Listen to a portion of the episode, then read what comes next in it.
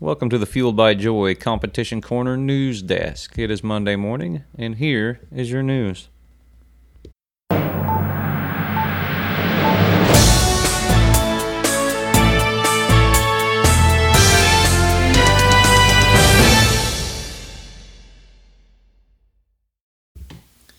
right, ladies and gentlemen, we are going to start with United Kennel Club, UKC.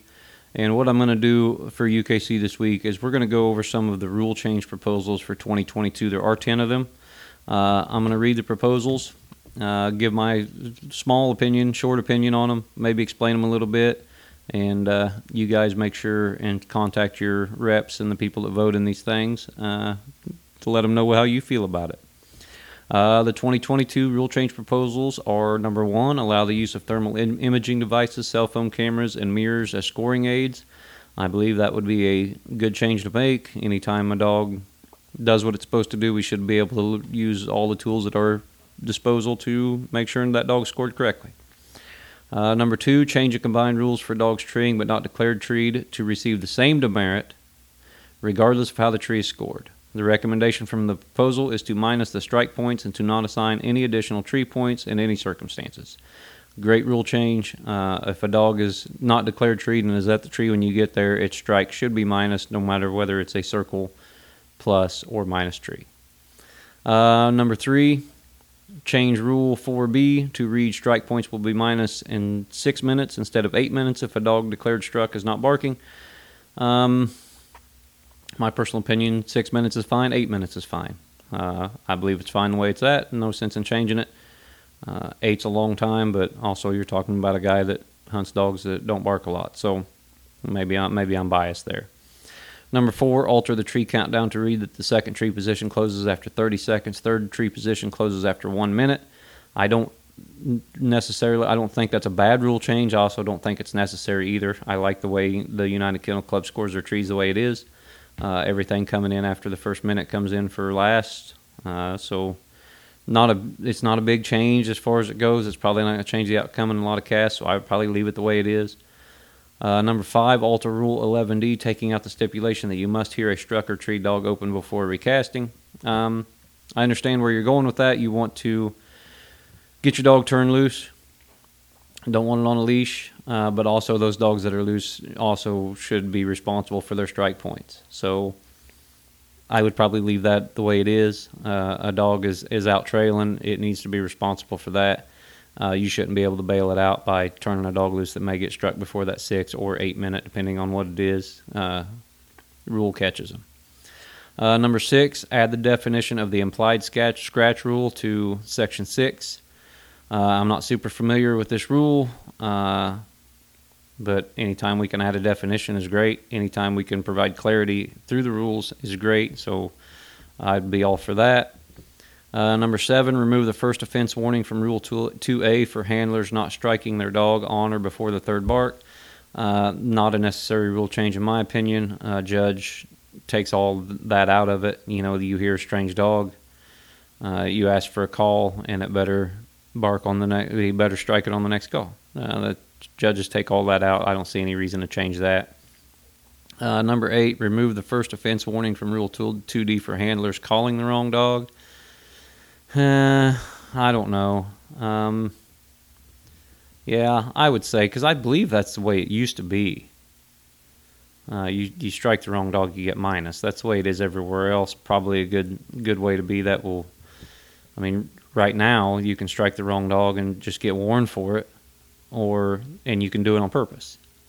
You know, if I know a dog isn't mine and I strike it and they say that's not your dog, you're warned, well, then I just can't do it again the rest of the cast. But if they let me by with it, then I get those points.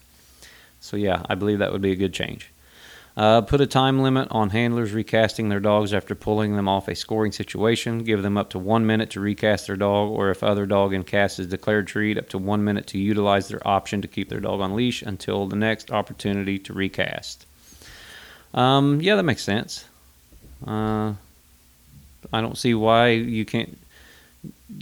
Like I know some people are, are leading their dogs for a long time before they recast. Some people are leading them, you know, 10, 12 feet off the tree and recasting them. Uh, so, you know, I think we can add that minute rule, take a lot of confusion out, and be done with it.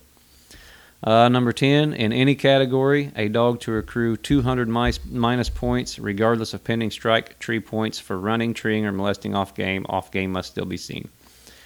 I I like that rule change. I don't think even in a, in a champion cast, if a dog bumps some off game or trees some off game, i.e., a possum, uh, I don't think they should be scratched immediately. Uh, I think that a really good dog can make some mistakes. I don't see how doing something with off game should be any worse than making a slick tree or something like that. I I think they should be the both both the same penalty. So either we got to scratch dogs for making slicks, or we got to minus them for treeing possums. We can't do both. That's my opinion. Those are the rule changes, and that is all we have for UKC this week. And this week in PKC, we have the $3,000 Pro Classic matchups. Uh, we have, it was in Shell City.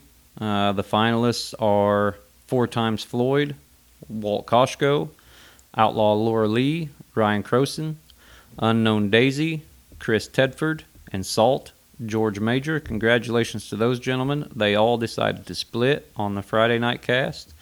And then moving on to Saturday, our finalists are Dempsey's Whizbang, Chris Freiberger, Outlaw Laura, Gee, Laura Lee again, Ryan Croson, Unknown Daisy, Chris Tedford, she also got in twice, and Screamer, handled by Sean Burton. Congratulations to all those, and a special congratulations to Outlaw Laura Lee. That is a dog that has over $30,000 in earnings already just in PKC, and she has not hit her second birthday yet. I don't believe she turns two until the fall and so, uh, congratulations, gentlemen.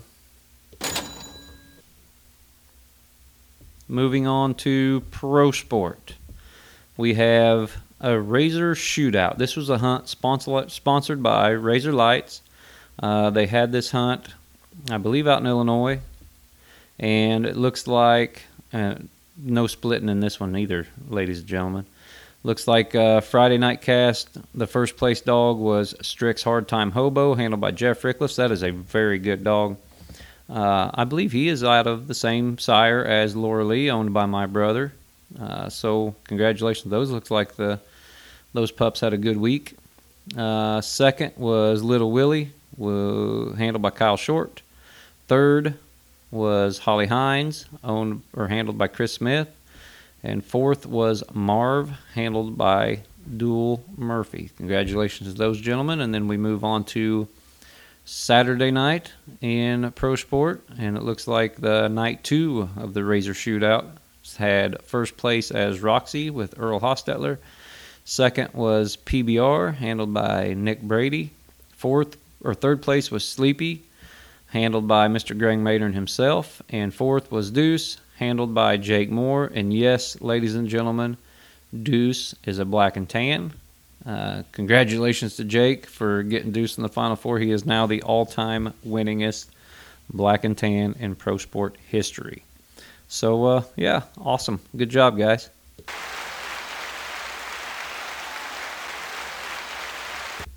And that is it this week for your news.